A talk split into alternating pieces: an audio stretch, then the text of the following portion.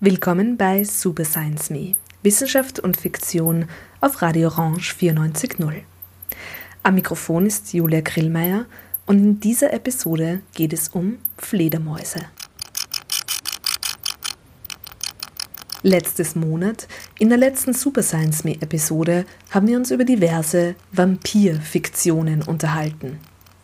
VampirInnen haben eine besondere Beziehung zu Tieren, besonders zu den Children of the Night, die nächtens im Wald, in dunklen Höhlen oder Tunneln herumfleuchen. Children of the night. Wölfe, Ratten, aber vor allem Fledermäuse. Tatsächlich gibt es Fledermäuse, deren Hauptnahrungsquelle Blut von anderen Säugetieren ist. Und das ist es wohl, was sie mit der Vampirfigur in Zusammenhang gebracht hat. In den vampirischen Geschichten allerdings sind die Fledermäuse ganz selten nur blutsaugend. Sie sind ja eher die Gehilfinnen, die Familiars von Dracula oder eine seiner Verkörperungen. Auf jeden Fall sind sie seine modische Inspiration. Schwarzes Cape, schwarzer Samt, spitze Zähne, rotes Blut und fashionable late zu jeder Party, zumindest nach Sonnenuntergang.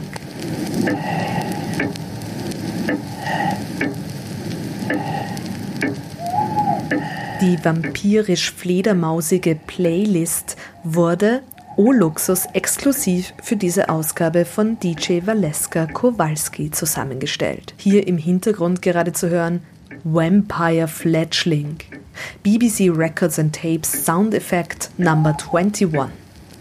Eine LP von 1978 mit dem Titel More Death and Horror.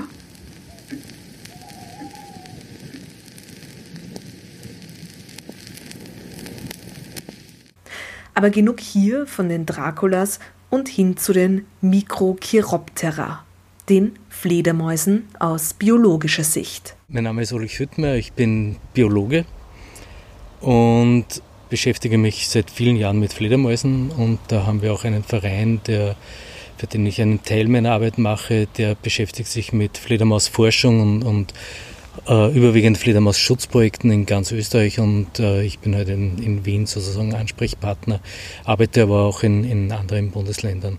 Der Fledermausforscher Ulrich Hüttmeier arbeitet für die KFFÖ, die Koordinationsstelle für Fledermausschutz und Forschung in Österreich. Und er wird uns in dieser Super Science Me Ausgabe über die spannenden Tiere und die wissenschaftliche Forschung zu ihnen aufklären. Unsere Aufgaben sind vielfältig. Forschung und Schutz ist ein, ein weites Feld.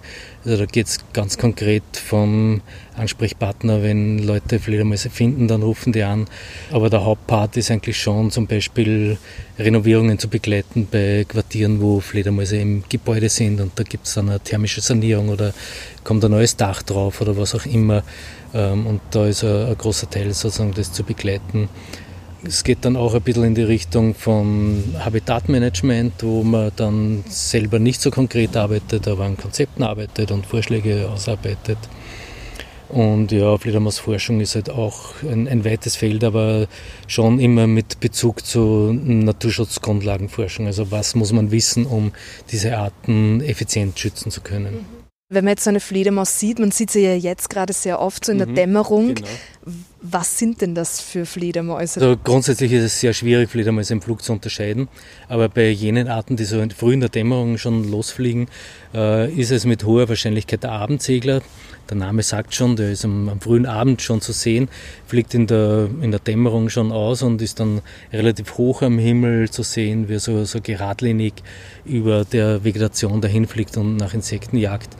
Äh, bei anderen Arten ist es gar nicht so einfach. Wir haben in Wien 22 verschiedene Arten, die schauen zum Teil, selbst wenn man sie in der Hand hat, ziemlich ähnlich aus. Und als Fliegende kann man es dann überhaupt nicht mehr unterscheiden. Aber dieser Abendsegler, der so früh ausfliegt, das ist schon ein Spezifikum, der ist dann doch relativ eindeutig zu erkennen. Und diese 22 Arten, äh, sind die sehr unterschiedlich oder sind die ganz, ganz nah beieinander? Oder gibt es da so bestimmte spezifische Merkmale? Ja, natürlich gibt es Merkmale, die sie unterscheidbar machen. Die sind manches Mal nicht einfach zu entdecken. Also bei manchen Arten muss man dann wirklich auf die Zähne schauen, ob da irgendwo am Prämolane, am Vormalzahn irgendwo ein Höcker ist oder nicht. Also das ist schon knifflig. Aber sie unterscheiden sich genetisch eindeutig und sie unterscheiden sich auch in Lebensraumansprüchen eindeutig. Und das trifft eigentlich auf alle Arten zu. Die haben alle ein bisschen unterschiedliche Lebensraumansprüche, ein bisschen unterschiedliche Ansprüche an die Nahrungswahl. Du hast gerade gesagt, das, das Habitat kann speziell sein oder die Ansprüche, wo die leben und was sie essen.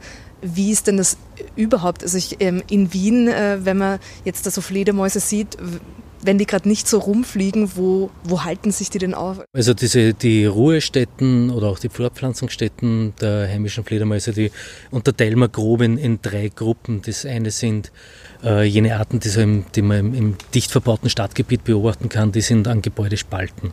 Also hinter einer Wandverschalung, irgendwo welche Abdeckungen zwischen Gebäude, gibt so Dehnungsfugen von 2 cm, das Füllmaterial rausfällt, kann der Fledermaus reingehen. Also alles, was ab 1,5 cm einen Spalt anbietet, ist potenziell für eine Fledermaus nutzbar.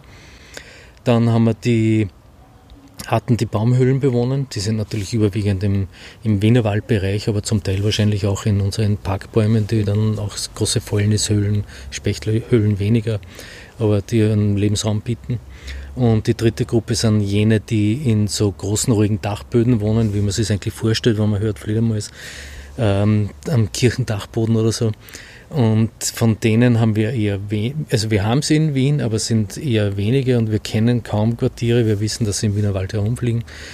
Ähm, und die sind immer in solchen Dachböden, wo es dann einen, einen relativ kurzen Anschluss an den nächsten geschlossenen Waldgegenden äh, gibt. Also die haben wir hauptsächlich im Randbereich zum Wiener Wald.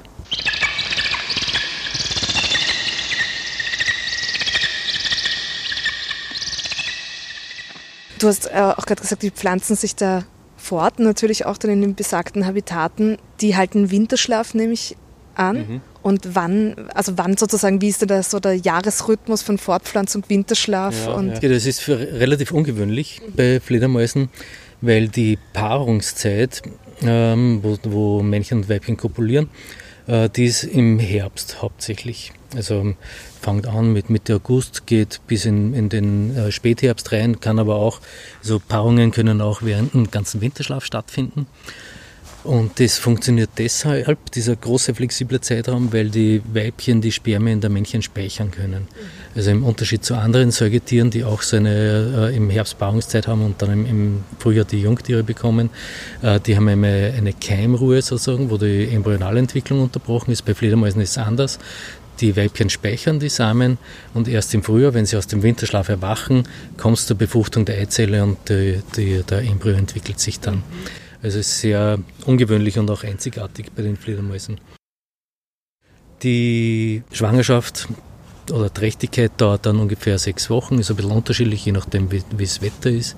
Äh, kann das ein bisschen länger dauern, wenn eine Schlechtwetterperiode ist, weil die Weibchen bei Schlechtwetter, wenn es keine Nahrung gibt, also wenn es keine Insekten verfügbar haben, dann können sie ähnlich wie im Winterschlaf mit der Körpertemperatur runterfahren und so Energie sparen, aber mit dem reduzierten Stoffwechsel ist natürlich auch die Embryonalentwicklung verzögert und dann kann es mal ein bisschen länger dauern auch. Die Weibchen, das ist auch eine Besonderheit, die kommen in großen Gruppen zusammen. Das nennt man dann sogenannte Wochenstuben, wo dann so zwischen 20 bis in Österreich 2.500 Weibchen gemeinsam äh, in einem Quartier sind und äh, dort die Jungen äh, austragen, gebären und aufziehen. Und die Jungtiere sind dann mit sechs Wochen ungefähr selbstständig, dann lösen sich diese Wochenstuben wieder langsam auf und es geht dann eh um die Jahreszeit, wenn wir es jetzt haben, Ende Juli, Mitte August geht es dann in Richtung der Paarungsquartiere und Winterquartiere. Mhm. In den Wochenstuben sind überwiegend weibliche Tiere. Es gibt manche Arten, da hängen sie ein paar Mandel dazwischen, aber die haben jetzt mit der äh, Aufzucht der Jungtiere eigentlich nichts zu tun. Die Männchen sind bei den meisten Arten irgendwo in anderen Quartieren einzeln. Die bilden jetzt meistens keine großen Gruppen.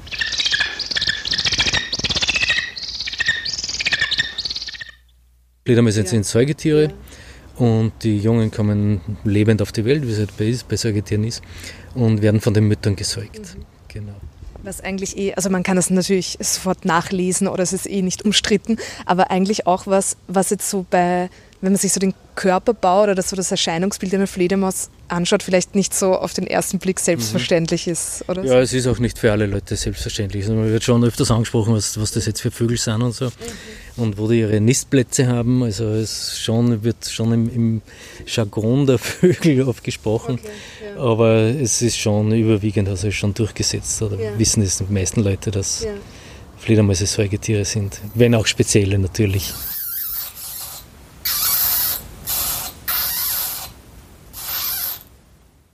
Zweifellos taucht bewusste Erfahrung in zahllosen Formen auf, die für uns ganz und gar unvorstellbar sind.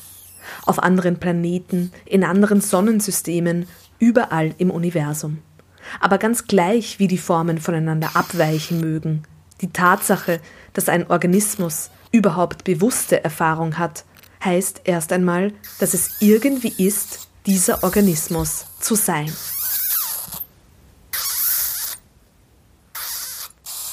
What is it like to be a bat? Diese Frage stellt sich Thomas Nagel 1979. Der US-amerikanische Philosoph macht sich in dem Aufsatz mit dem Titel Wie es ist, eine Fledermaus zu sein, über den Leib-Seele-Dualismus Gedanken und in diesem Zusammenhang darüber, wie man Bewusstsein oder Selbstbewusstsein, also die eigene Reflexion über das eigene Bewusstsein, verstehen und sozusagen von außen beschreiben kann. Ich weiß, wie es ist, ich zu sein, aber ich kann mir nur ungefähr vorstellen, wie es ist, ein anderer Mensch zu sein, und bei anderen Lebewesen stößt man sofort an unüberwindbare Grenzen. Nagel nimmt sich hier einem besonderen Beispiel an, der Fledermaus. Wir hören im Laufe der Sendung noch ein paar Zitate aus dem Anfang dieses Aufsatzes, wie es ist, eine Fledermaus zu sein.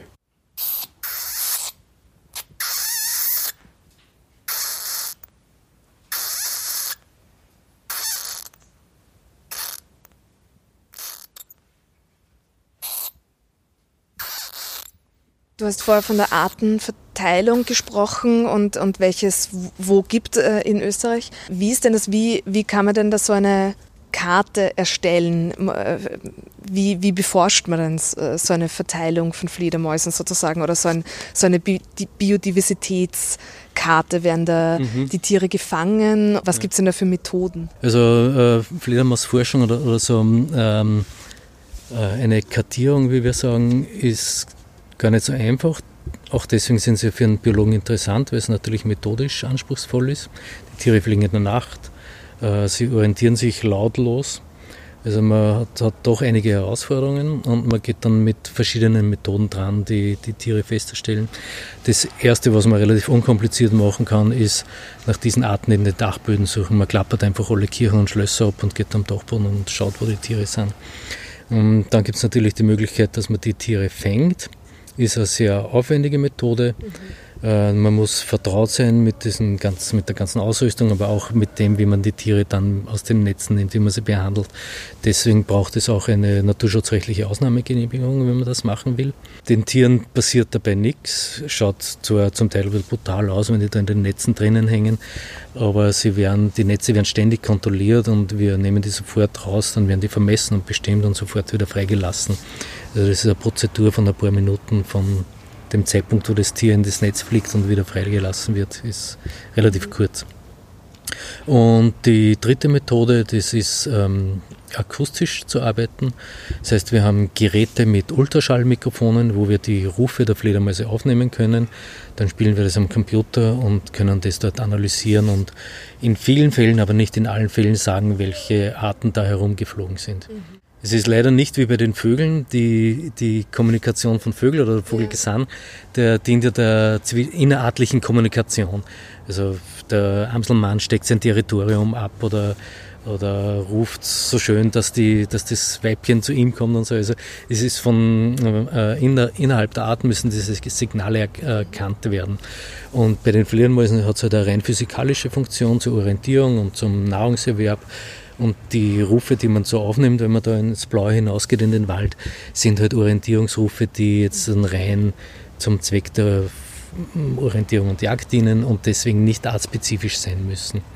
Es gibt natürlich unterschiedliche Jagdstrategien, wo unterschiedliche Ultraschallsignale äh, von Vorteil sind und da kann man dann schon einordnen, mhm, mhm. diese und jene Art. Aber es ist leider nicht wie bei den Vögeln, dass man zu jedem Ruf gleich sagen kann, okay, das ist eine Zwergfledermaus, obwohl die sind relativ einfach, äh, ist eine Wasserfledermaus oder ist eine Badfledermaus oder was auch immer. Ulrich Hüttmeier hat mir ein paar Beispiele von solchen Aufnahmen gesendet.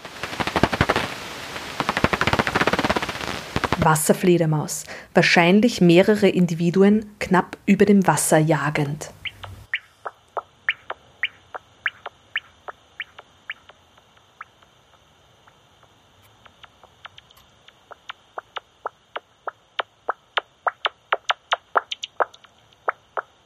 Abendsegler, jagend, immer wieder mit finalen Jagdrufen, sogenannten Final Buzzes.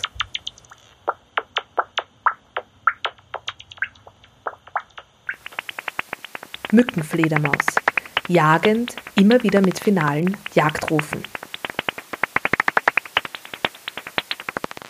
Und wie kommunizieren die dann überhaupt? Also weiß man da was drüber? Ja, also es gibt schon auch Sozialrufe bei den Fledermäusen, die besonders im Herbst dann, wenn die, wenn die Balzzeit beginnt, gibt es ganz äh, charakteristische und dann auch artspezifische äh, Balzrufe, die von den Männchen ausgestoßen werden. Und es gibt eine Fülle von anderen Sozialrufen. Also wenn man so äh, Fledermäuse aufnimmt, dann kommt, kommt, man immer wieder irgendwelche komischen akustischen Signale, die eindeutig zu der Fledermaus gehören. Und man weiß, das ist jetzt ein Soziallaut, aber die Funktion oder was diese einzelnen Soziallaute bedeuten, das ist weitgehend unerforscht. Und wenn man jetzt so ein Signal aufnimmt. Man weiß ja, vieles ist nicht im Spektrum des menschlichen Gehörs, mhm. aber du hast jetzt gemeint, wenn man, wenn man das so hört im Nachthimmel, das heißt, manches hören wir ja dann doch. Mhm. Wenn, wenn, man das aufnimmt, sind dann auch die Bereiche, die wir nicht hören, in dieser Welle sozusagen oder in dem Spektrogramm mhm. abgebildet. Mhm. Also wenn ich von Hören rede, dann ist es ein bisschen verfänglich, weil äh, wir haben diese Ultraschallgeräte und die haben auch Lautsprecher und da ah, die übersetzen einerseits eins zu eins und dann hört man jetzt so ein Knattern und, und da hört man die Rufe sozusagen für uns unsere Ohren übersetzt schon. Mhm. Äh, parallel dazu werden sie auch aufgenommen. Das heißt, wenn ich von Hören rede, heißt es nicht unbedingt, ich höre jetzt die Fledermaus selbst, ja. wie sie ruft, sondern ich höre das Signal, das von meinem Gerät schon übersetzt worden ist. Mhm. Es gibt manche Rufe, also die Abendsegler, die wir schon erwähnt haben, die rufen relativ niedrig auf 17 Kilohertz. Also für junge Menschen ist das durchaus noch zu hören. Je älter man wird und äh, bei Männern geht es noch rapider, desto schlechter hört man. Also mein Hör, meine Hörschwelle ist wahrscheinlich äh, 15 Kilohertz oder noch niedriger. Also ich höre die Abendsegler nicht mehr und muss dann so ein, ein Gerät zur Hilfe nehmen.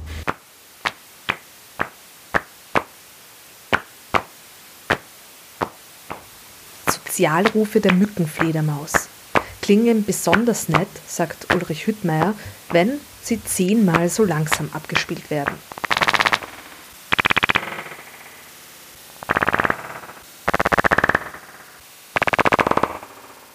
Zur Auswertung von diesen Rufen, also der Ultraschall, ich habe es gerade erwähnt, ist alles, was so grob gesagt, alles, was über 20 Kilohertz ist. Das ist für uns nicht mehr hörbar und das nehmen diese äh, Geräte auf. Also die Mikrofone sind extra darauf ausgerichtet, dass man diese Ultraschallbereiche bis zu 200 Kilohertz aufnehmen kann. Die höchsten Fledermäuse rufen ungefähr bei 110 Kilohertz. Man hat dann nicht nur so, so eine ein Wellenform, sondern auch ein sogenanntes Spektrogramm, wo man dann die Frequenz gegen die Zeit aufgetragen hat und da kann man dann das anschauen und ausmessen und ja, halt nachbearbeiten und herausfinden, was, vielleicht herausfinden, was es war. Ja. Frösche in den Tropen, wo es ja auch immer so mhm. irrsinnige Artenvielfalt gibt, mhm. dass man da auch oft ähm, quasi die, die Individuen von einer Art gar nicht mehr finden kann, aber man weiß, es gibt diese Art einfach nur durch das akustische Signal mhm. und da gibt es so ganze Datenbanken, ja, äh, die ja. man sozusagen so abgleichen mhm. kann oder wo das mhm. eingespeist wird. Ist das bei den Fledermäusen, kann man sich das so ähnlich vorstellen? Ja, das kann man sich so ähnlich vorstellen. Es gibt auch schon Programme, die versuchen, automatisiert diese Rufe zu bestimmen. Das Funktioniert bei jenen Arten, die wir jetzt bei der händischen Analyse auch gut bestimmen können, funktioniert es auch automatisch gut. Dort, wo es knifflig wird, dort steht auch diese automatische Analyse an. Also man muss quasi sowieso immer nur nachschauen und irgendwie nach Rufcharakteristika äh, schauen. Und diese automatischen Systeme, die basieren halt darauf, dass man von den verschiedenen Arten wahnsinnig viele Rufe da reingespielt hat und dann da Statistik drüber laufen lässt. Und dann spuckt es halt irgendwas aus und man kann es glauben oder nicht glauben. Also man muss es schon nachkontrollieren. Ja, und ja. Es gibt auch durchaus systematische Fehler drinnen, die einfach durch die Art und Weise, wie die Fledermäuse rufen, bedingt sind. Also ein lustiges Beispiel, jetzt wird es aber schon sehr speziell, ist, sind die Rufe der Zwergfledermaus, die automatische Analyse wahnsinnig gut erkennt. Und sobald sie ein Insekt anvisieren, werden die Rufe immer kürzer und, und verändern ihre Form. Und auf einmal sind die Rufe nicht mehr, also das ist normalerweise ein Hackerl, wenn man es im Sonogramm anschaut, und auf einmal werden sie nur noch so gerade Striche. Und plötzlich macht das automatische System aus einer Zwergfledermaus, was richtig war, eine Nymphenfledermaus, weil die halt so ganz geradlinige Rufe haben. Ist aber immer die gleiche Fledermaus, ist immer eine Zwergfledermaus, aber weil halt die im Anflug auf das Insekt die Rufe verändert, äh, glaubt dann das Programm, okay, das ist jetzt eine andere Fledermaus. Mhm. Also das sind so systematische Fehler, die man halt im Laufe der Zeit irgendwie rausfindet und man kann dann schon äh, da nochmal nachfiltern und mhm. wenn man es weiß, ja. weiß man, halt, wo man nachschauen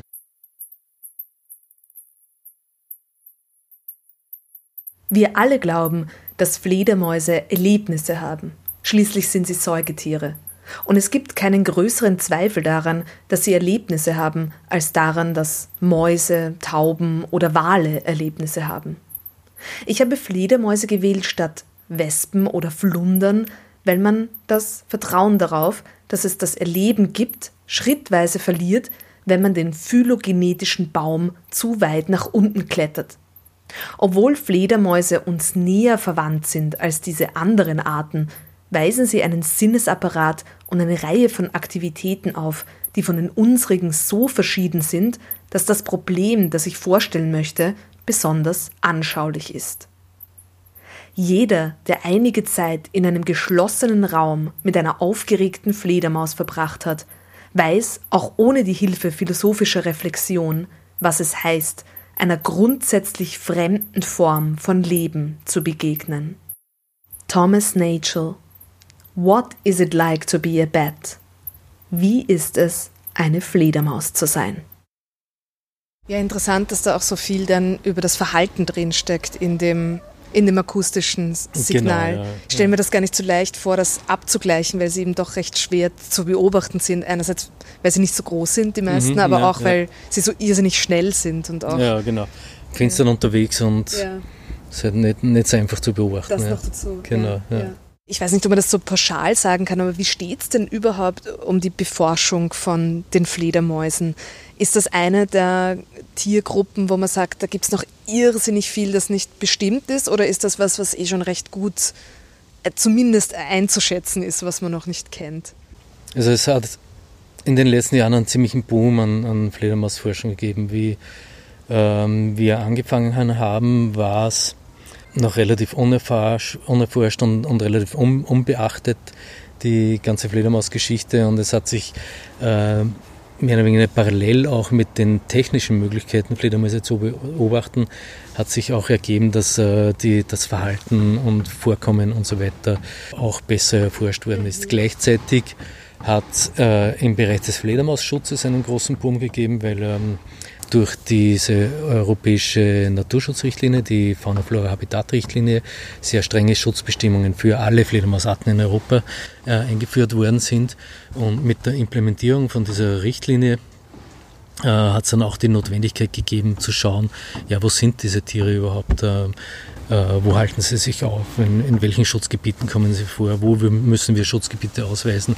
Und ja, parallel mit diesen beiden Dingen hat es eigentlich einen, einen, ziemlichen Boom in, in ganz Europa an, an Fledermausforschung gegeben, wobei man sagen muss, es hat auch wahnsinnig viel Aufholbedarf gegeben, gerade in Österreich, wo jetzt die Erforschung nur sehr regional ganz gut und, und man hatte über große Teile des Landes eigentlich nicht Bescheid gewusst, was dort und da vorkommt.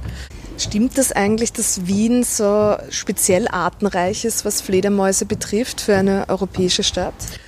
Ja, die Stadt Wien wirbt natürlich damit, so auf den Naturschutzseite die Fledermaus-Hauptstadt äh, ja. Europas äh, und ist auch nicht unberechtigt. Also 22 Arten von 28 in Österreich, also in Wien. Es kommt schon daher, dass die Stadt in ihren Lebensräumen auch wahnsinnig vielfältig ist. Also wir haben diesen, die letzten Ausläufer der Alpen mit dem Wienerwald, der zum Teil auch sehr naturnahe Bereiche hat, weil die Wälder der Stadt Wien jetzt nicht unbedingt als Wirtschaftswälder herhalten müssen, sondern eine Erholungsfunktion haben und da wird jetzt, die schauen schon anders aus als äh, Wirtschaftswälder in, in anderen Bereichen des Wienerwaldes und naturnahe Wälder sind natürlich für die Fledermäuse auch sehr attraktiv. Also wir haben diese stark naturnahen Bereiche auch mit, den, mit der Lobau, dem Nationalpark dort. Wir haben äh, diese Vorstädte, die wahnsinnig grün sind. Das sind halt die Einfamilienhäuser und dann, dann die Gärten rundherum. Und wir haben das dicht verbaute Stadtgebiet, das auch für manche Arten attraktiv ist. Wenn man jenseits der Donau schaut, kommen wir schon in die pannonische Klimaregion. Also wir haben da auch sehr wärmebegünstigte Bereiche und das spielt einfach eine Rolle für diese schon einzigartige Artenvielfalt in, in, für eine Großstadt in Mitteleuropa. Mhm, interessant, ja.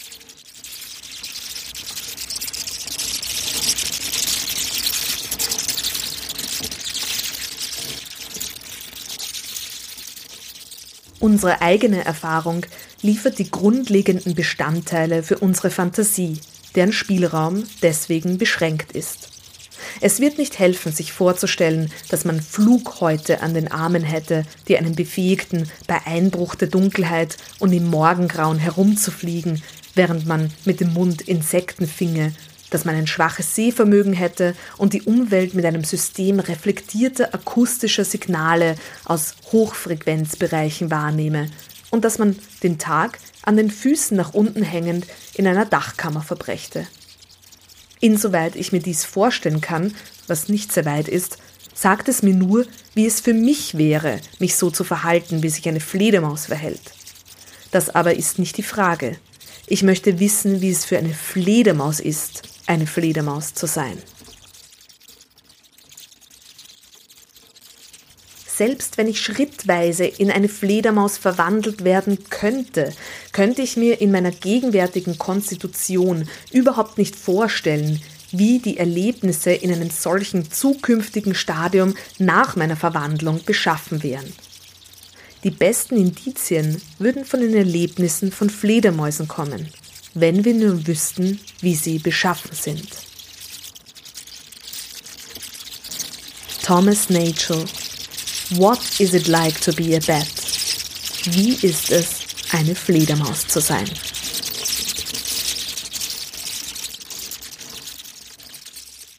Ich wollte dich noch gern fragen über die Fledermaus-Fiktionen. Es ist ja auch mhm. irgendwie ein Tier, das so ein ganz spezielles Image hat, nicht auch zuletzt wegen diesen ganzen Geschichten und Mythologien und ja mhm. überhaupt auch Bücher, Filme, alle möglichen Narrative, wo die Fledermaus, sei es jetzt als Vampir oder auch als Batman, vorkommt. Mhm. Wie kriegst du das dann mit oder wirst du darauf angesprochen oder ist das was, was dich privat irgendwie, was du magst oder nicht magst oder mhm. was ist denn dein Verhältnis so zu, de, zu, den Vampir- und ja. Batman-Fiktionen? Ja. Ich persönlich habe äh, weder Vampirliteratur gelesen noch die Batman-Filme gesehen. Also es ist irgendwie so an, an mir vorbeigezogen. Auch als Kind habe ich vielleicht irgendwie zwei Superman-Heftel gehabt, aber nie ein Batman-Heft oder so. Aber ich, man muss sich natürlich damit befassen, im, im, Endeffekt, vor allem mit den Vampirgeschichten, weil die einen realen Hintergrund haben und mhm. Leute auch zum Teil reale Ängste haben. Also man wird immer wieder darauf angesprochen bei Vorträgen oder Exkursionen. Insofern beschäftigt mich natürlich damit und es ist auch interessant, was, was die Vampirfledermäuse so machen. Aber wie gesagt, ich persönlich habe jetzt ähm, relativ wenig Bezug ja. zu diesen Sachen. Aber ich habe ein, ein Batman-Logo im Auto liegen, weil ich es von einer Kollegin geschenkt bekommen habe und wenn ich im Einsatz bin, dann kommt es hinter die Windschutzscheibe, so als Gag. Aber ich habe, wie gesagt, den Film selber noch gar nie gesehen. Also die Begeisterung für Fledermäuse kommt woanders her? Die kommt woanders her, ja. Also es, äh, wissenschaftlicher Enthusiasmus und weil es halt einfach spannende und interessante und faszinierende Lebewesen sind wegen den Ängsten vor den Vampirfledermäusen, die kann man ja entkräften, oder? Also unter den 28 Arten, die es in Österreich gibt, ist keine Blutsaugende dabei. Genau, also die heimischen Fledermäuse ernähren sich ausschließlich von Insekten. Und Vampirfledermäuse gibt es in Mittel- und Südamerika. Da gibt es drei verschiedene Arten, die Blut von Säugetieren oder Vögeln äh, lecken. Sie saugen es ja nicht. Das ist ein, ein äh, großer Irrtum. Ähm, die haben ihre Schneidezähne zu ganz äh, rasiermesserscharfen Klingen umgebaut, mit denen sie ihre Opfer anritzen. Dann haben sie im Speichel so ein blutgerinnungshemmendes Mittel, so ähnlich wie die Gelsen oder die Bremsen. Und dann fließt halt das Blut aus dieser kleinen Wunde raus und die, die lecken das dann äh, auf. Und was äh, ganz spannend ist bei den Vampirfledermäusen, die sind wahnsinnig soziale Tiere. Also man sagt altruistisch, aber im Endeffekt ist es ja doch immer wieder nur Eigennutz. Ähm, sie können im Quartier dann das Blut für Artgenossinnen und Genossen wieder hervorwürgen und abgeben an Tiere, die an diesem Abend leer ausgegangen sind. Also da hat man sehr selbstloses, unter Anführungszeichen, Sozialverhalten, aber natürlich rechnen die auch damit, dass sie, wenn sie selber mal leer ausgehen, dass sie dann von anderen was bekommen. Also ganz altruistisch ist es dann doch wieder nicht. Mhm. Aber das ist ein spannender Aspekt im, im Sozialverhalten ja. natürlich. Ja. Und da ist das Blut auch wirklich die, die Hauptnahrungsquelle? ja, die einzige, die einzige Nahrungsquelle. Ja. Und jetzt im Moment äh, natürlich Corona, weil das von mhm. Fledermäusen in, ja. in, China ausgegangen ist. Und was auch Thema ist, ist Tollwut bei Fledermäusen. Mhm. Also die ganzen Virenerkrankungen, die natürlich auch von Fledermäusen wie von anderen Säugetieren übertragen werden können. Also bei der Tollwut ist es so, dass in Österreich noch keinen positiven Tollwutfall bei Fledermäusen nachgewiesen mhm. gibt. Heißt natürlich nicht, dass es nicht gibt. Aber die Wahrscheinlichkeit ist eher gering, dass man, also generell die Wahrscheinlichkeit ist gering, dass man als Normalbürger in die Verlegenheit kommt, eine Fledermaus, Fledermaus anzugreifen oder von einer Fledermaus gebissen zu werden. Die Wahrscheinlichkeit ist noch geringer, dass die Fledermaus dann Tollwut gehabt hat. Also es gibt die nächsten Tollwutfälle vereinzelt in Bayern, aber überwiegend in Norddeutschland. In den südlichen Nachbarländern Slowenien und Kroatien ist aktiv getestet worden, also haben die Blut abgenommen und auf Tollwut getestet und da war alles negativ. Also man soll es im Hinterkopf haben, Fledermäuse, wenn man ihn findet, nur mit Handschuh angreifen oder mit, mit dicken Fetzen und halt im Hinterkopf haben, dass das natürlich auch sein kann, aber es ist in, bei uns jetzt relativ unwahrscheinlich, dass man auf eine Tollwut-infizierte Fledermaus trifft. Bei Corona ist es natürlich so, dass in China diese ganzen äh, Wet Markets, also diese Wildtiermärkte, ganz fatal sind, weil da wird halt alle möglichen Wildtiere werden da auf engstem Raum unter wahnsinnigen Stress für die Tiere zusammengehalten. Und da kommt es natürlich leicht zu so einem Spillover, nennt man das, zu einem Überspringen von einer Art zur anderen. Und die Zwischenwirte sind ja dann andere gewesen, entweder diese Schuppentiere oder möglicherweise auch Schleichkatzen, über die dann das Coronavirus auf den Menschen übertragen worden ist. Hm, bei uns also Coronaviren gibt es schon, haben, wahrscheinlich haben wir alle schon mal Coronaviren gehabt, aber es ist, ist dieses spezielle Virus. Äh, unsere heimischen Fledermäuse haben bis jetzt dieses ähm, Corona, aktuelle Coronavirus noch nicht nachgewiesen. Sie haben auch bei uns, wir haben damals, wie SARS aktuell war, sind bei uns Fledermäuse auf SARS getestet worden, waren alle negativ. Mhm. Äh, und im Moment ist es halt eher so, dass wir dazu angehalten sind von der Weltnaturschutzorganisation, von der IUCN, dass wir uns, äh, wenn wir mit Fledermäusen arbeiten, dass wir Masken aufhaben, dass sozusagen wir vom Menschen nicht auf die heimischen Populationen das Virus übertragen. Mhm. Also wir denken in unseren Breiten gerade umgekehrt, dass wir aufpassen müssen, dass wir nicht die Fledermäuse infizieren. Interessant.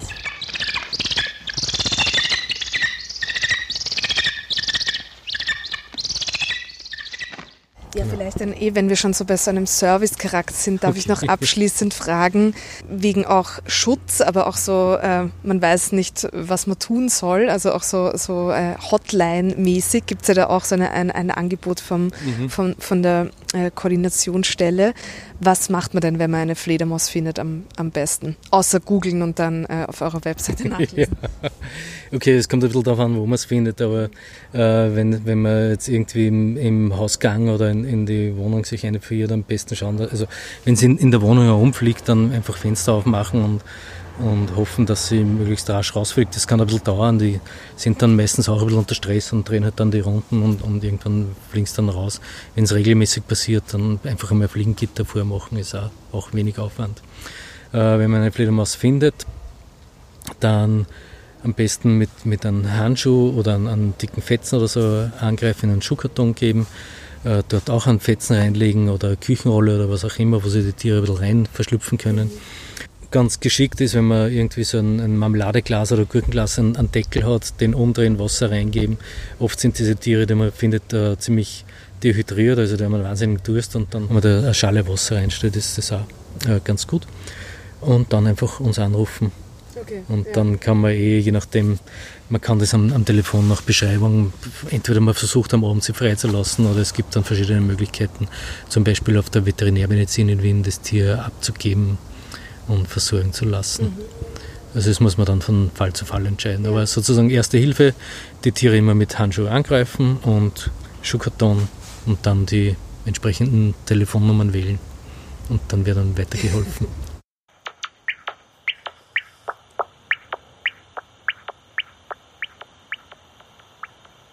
Die Tatsache, dass wir nicht erwarten können, in unserer Sprache jemals eine detaillierte Beschreibung der Phänomenologie von Marsmenschen oder Fledermäusen zustande zu bringen, sollte uns nicht dazu verleiten, die Behauptung, dass Fledermäuse und Marsmenschen Erlebnisse haben, die an Reichtum, an Details unseren eigenen voll vergleichbar sind, als sinnlos zu verwerfen.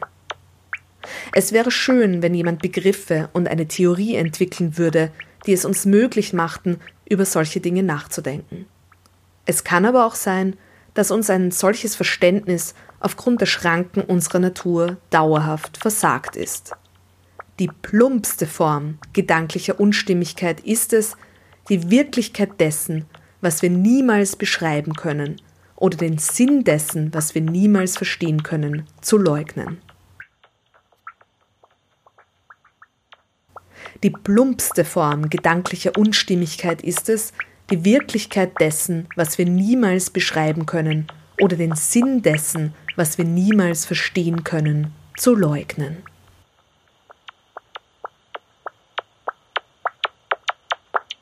Thomas Nagel What is it like to be a bat? Wie ist es, eine Fledermaus zu sein? Übersetzt und herausgegeben von Ulrich Diehl im Reklam Verlag.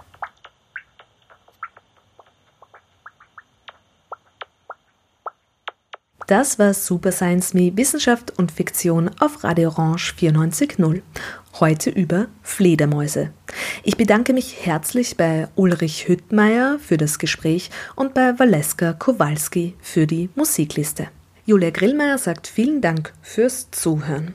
Super Science Me gibt's wieder nächstes Monat, immer am zweiten Dienstag im Monat auf Radio Orange 94.0 und im Internet als Podcast zu abonnieren. Ihr findet uns außerdem auf Twitter, Facebook und Instagram. Bis zum nächsten Mal bei Super Science Me.